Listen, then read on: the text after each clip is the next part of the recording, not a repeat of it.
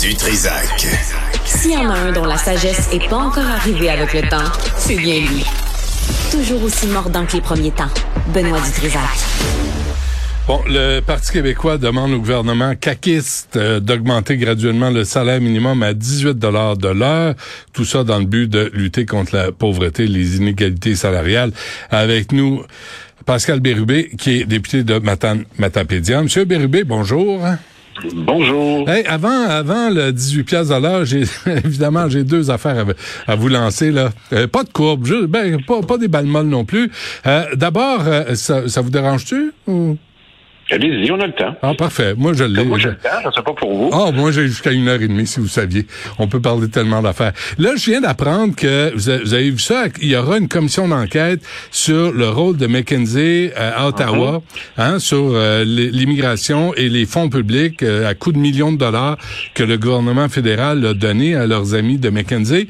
Il y en a pas à Québec. Est-ce, est pouvez-vous m'expliquer pourquoi? Je sais pas, mais ça serait une bonne idée. Et le premier député qui a demandé d'en savoir plus sur l'implication de McKinsey pendant la pandémie auprès du gouvernement du Québec, c'est celui qui vous parle. Mm-hmm. Printemps 2020, j'ai fait une intervention, puis ensuite j'ai questionné le premier ministre en commission parlementaire là-dessus. D'ailleurs, j'ai fait abondamment circuler l'extrait dans les derniers mois. C'est une bonne idée parce que ne serait-ce que pour la pandémie. On nous avait annoncé une cellule de crise hein, dans le journal de, Montréal avec le visage de tout le monde. C'est eux qui gèrent ça. Finalement, ceux qui géraient pour vrai, qui donnaient des conseils, on ne connaît pas leurs identités, on ne connaît pas leur visage. Moi, je connais aucun employé de McKinsey à Montréal ou à mm. Québec. Mm-hmm. Mais il emmène large. Alors oui, ça serait une, bonne euh, idée parce qu'ils prennent des décisions. En fait, ils vont recommander des, des décisions au gouvernement, mais ils ne sont pas imputables mais ils collectent le cash. C'est ça. Alors oui, ce serait une bonne idée. Ottawa comme à Québec. Nous, on est d'accord. On en a parlé tout à l'heure, Paul Saint-Pierre Plamondon et moi qui embarquent, euh, les citoyens, certainement. Mm-hmm. J'espère qu'il y a d'autres formations politiques qui embarquent, puis j'aimerais ça que le gouvernement embarque. Avec transparence, là, parce que M. Bérubé, là, on a annoncé, euh, M. Dubé, le ministre de la Santé, a annoncé une cellule de crise en santé. Il y a des problèmes partout. Mm-hmm. Euh, est-ce que est-ce que McKenzie est encore impliqué? Est-ce qu'on va le savoir dans deux ans que McKenzie est à la ah, source? Il y, a, beaucoup de choses qu'on ne saura pas, en tout cas qu'ils veulent pas qu'on sache. Par exemple, euh, il y a McKinsey, mais il y a aussi tous les sondages qui sont menés sur une base presque euh, hebdomadaire, voire quotidienne. Euh, qu'est-ce qu'on demande? Qu'est-ce qu'on a comme réponse? Ça coûte combien? Puis est-ce que c'est en fonction de ça qu'on prend nos décisions?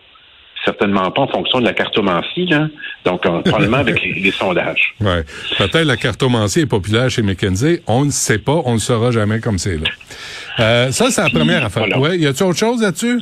Ben, il y a certainement autre chose, mais on ne sait pas. Euh, on ne sait pas ce qu'il y a d'autre, mais McKinsey, les sondages, les contrats sans appel d'offres. Par exemple, il y en a eu beaucoup pendant la pandémie, mais il y en a eu beaucoup. Euh, ministre Fitzgibbon, il faut, avoir un peu de mémoire des fois à accorder des dizaines de millions de dollars à des entreprises sur une base discrétionnaire pour les aider pendant la pandémie.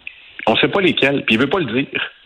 Je veux dire, c'est quoi? C'est à la gueule du client? Comment, comment ça fonctionne? Mm-hmm. J'aime cette entreprise-là, je vais donner une telle. Fait que là, il y a une liste, je pense, d'une soixantaine d'entreprises potentielles. Mais mettons qu'il y en a dix dans le lot. Il ne veut pas dire lesquelles. Celles qui ont passé, pas de critères, voilà 10 millions. Ben, moi, j'aimerais ça de savoir. Puis, en date d'aujourd'hui, on ne le sait pas. Puis, une de ces entreprises-là, qu'on ne sait pas si elle a eu, elle a eu l'aide directement ou avec des critères, c'est le bijoutier Burks. Ah oui? Des millions de dollars, absolument. La liste est connue. Là. Un de vos collègues du journal euh, avait sorti la liste complète, mais en absence de réponse du ministère, n'importe quelle de celles-là, on pourrait dire, ben, il y a eu un pouvoir discrétionnaire qui s'est exercé, puis on a accordé un montant substantiel. Mais Burks fait des belles bagues de fiançailles, M. Bérubé, là, faut pas oublier ça. Hein? Euh, oui, ma conjointe me le rappelle à l'occasion. le cheap, envoie donc un peu. Euh, L'autre affaire, là, Sophie Brochu qui vient d'annoncer qu'elle démissionne, pensez-vous que c'était un, elle a perdu le bras de fer avec euh, M. Fitzgibbons? Hmm, c'est bien embêtant, mais qu'on sait, c'est que bon, il y avait des frictions avec le ministre sur euh, l'orientation d'Hydro-Québec, je pense sur la question des barrages, entre autres, euh, sur quelle rivière qu'on va renacher, sur la sobriété énergétique. Disons que le courant passait pas très bien pour prendre une analogie facile. Ouais. Pour le reste, euh, froidement, c'est une partie de son mandat seulement qu'elle euh, qu'elle a accompli, je pense à la moitié à peu près. Faut savoir un peu avant Noël que c'est fait, euh, fait pas mal questionner sur euh, une entreprise qui appartient à son conjoint. Ça s'est fait questionner aussi dans ce cas-là aussi, je pense que c'était justifié sur le fait qu'elle participe à un conseil d'administration, BMO, le commanditaire principal de l'Impact de Montréal, le CF de Montréal, avec 200 000 de rémunération au plus au Québec. Donc, il y a beaucoup de questions qui se posaient, mais c'est quelqu'un qui est très apprécié dans le domaine énergétique, dans le domaine des affaires. C'est la première femme à la tête d'Hydro-Québec. Il y a beaucoup de fierté, puis c'est une femme compétente. C'est pas ça qui est en jeu. La question qui se pose pour moi, c'est que le gouvernement du Québec, pour engager des gens, il est bon, mais pour la rétention, dans ce cas-ci, ça n'a pas marché. Hmm. Qu'est-ce qu'il explique? Est-ce qu'on va apprendre qu'elle a accepté un autre travail qui soit mieux rémunéré ou plus stimulant pour elle? Ça, ça va nous donner une indication. Sinon, mais qu'on la dédouane et qu'elle nous explique qu'est-ce qui s'est passé. Moi, ça m'intéresse. OK. L'autre affaire, là, on sait que Sandro Grande a été euh, remercié du, euh, du Canadien français Montréal, du CF Montréal, euh, après avoir presque applaudi qu'on ait tenté d'assassiner Pauline Marois. Mm-hmm. Est-ce que c'est trop peu, trop tard? Ben, ça montre une déconnexion, cette équipe-là, avec une réalité. Mais parce que Pauline Marois, c'est une Québécoise francophone, non racisée et indépendantiste, on s'est dit probablement que ça peut passer. Mais changer Pauline Marois pour quelqu'un d'une minorité au Québec, puis mm. jamais le CF Montréal l'aurait fait, là, je vais le dire, ça. Puis là, il y a des gens qui disent Ah, mon Dieu, on peut pas dire ça. Ah, ben oui, on va le dire. Parce que moi, je vais le dire. C'est sa réalité. Ils se sont dit, ça va brosser un peu, mais c'est le gars qu'il nous faut. On l'aime bien, euh, M. Grandy. C'était une grande erreur, je peux vous le dire. Puis là, euh, je vois là, de, mon écran, là, LCN en même temps qu'une conférence euh, là-dessus. Je ne sais pas comme s'il n'était pas au courant. Là. Puis encore là, il aurait pu avoir ces propos-là. Faire des excuses, faire une démarche. Moi, ma connaissance en date de ce matin, il n'a pas fait ça auprès de Pauline Marois c'est une incitation meurtre. Hein. C'est pas rien. Ouais. Euh, dans le code criminel, c'est, c'est, je veux dire, il y a des gens qui, pour bien moins que ça, ont eu des conséquences aussi importantes. Ouais. Insulter les souverainistes, on est habitué. Là. Les souverainistes sont habitués.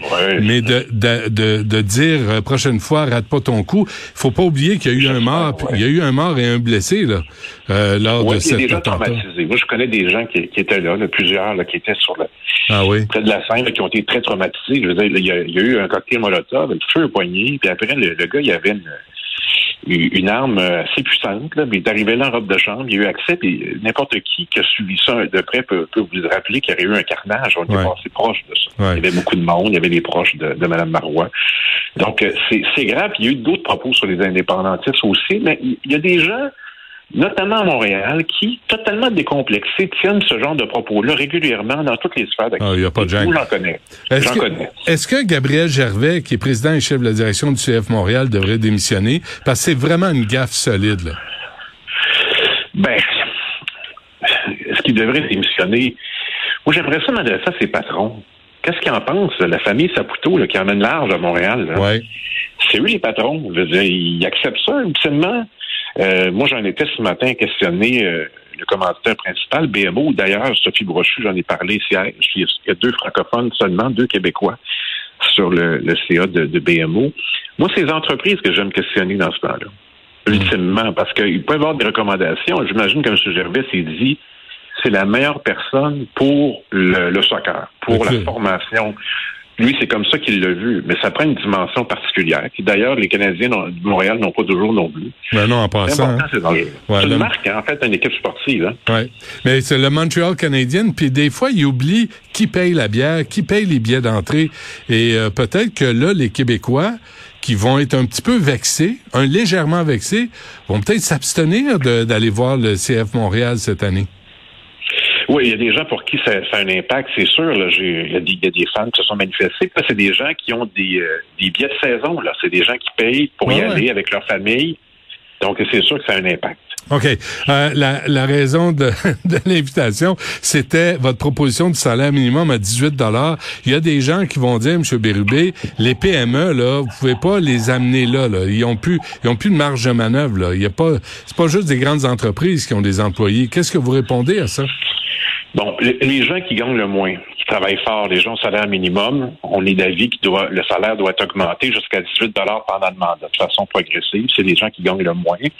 On considère que c'est une mesure qui, est plus durable que de donner un chèque à tout le monde, comme on a vu en 2022, tout le monde qui gagne moins de 100 000 C'est la proposition qu'on fait. Coût de la vie, ça, ça les touche beaucoup. Panier d'épicerie, hydroélectricité, loyer, essence, c'est évident. Et euh, il faut mettre des propositions sur la table. S'il y en a une meilleure, euh, qu'elle s'ajoute à notre proposition, mais moi, je le vis de près là, dans ma circonscription. Les gens sont sur le bord de se dire pourquoi je travaille, qu'est-ce que ça me donne.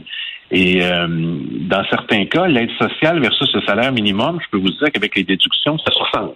Hmm. Ça, c'est la vérité. Vous ne l'entendez pas souvent, mais moi, je vous le dis, là, je suis un député qui est assez proche de son monde. Là. Il y a des gens qui font ce calcul-là. C'est qu'on a besoin de tout le monde. Évidemment, l'argent, c'est pas le seul facteur. Si tu es bien traité comme employé, si tu te réalises, si tu es heureux, c'est important aussi. Mais ça compte quand tu as, des, as des factures à payer. Mais est-ce que c'est aussi la euh, vous êtes en réaction à cette nouvelle qui est sortie là le, euh, les, les, les, les PDG les mieux rémunérés gagnent presque 245 fois le salaire moyen au Canada. Il y a ça, ouais, mais c'est pas la seule affaire. Je dirais que moi, j'en suis un privilégié avec le salaire que je, gagne, mhm. qui est public. D'ailleurs, c'est autour de 100 000 là, pour les, députés. D'ailleurs, moi, je suis probablement le moins payé à l'Assemblée nationale parce que je suis le seul qui n'a pas de fonction. Hein. Il y a des adjoints parlementaires du côté de la CAQ. Tout le monde a une fonction de plus, un petit, un petit plus, mais moi, je suis probablement le moins, le moins bien payé de l'Assemblée nationale. Faites négocier ça, Sacramouille.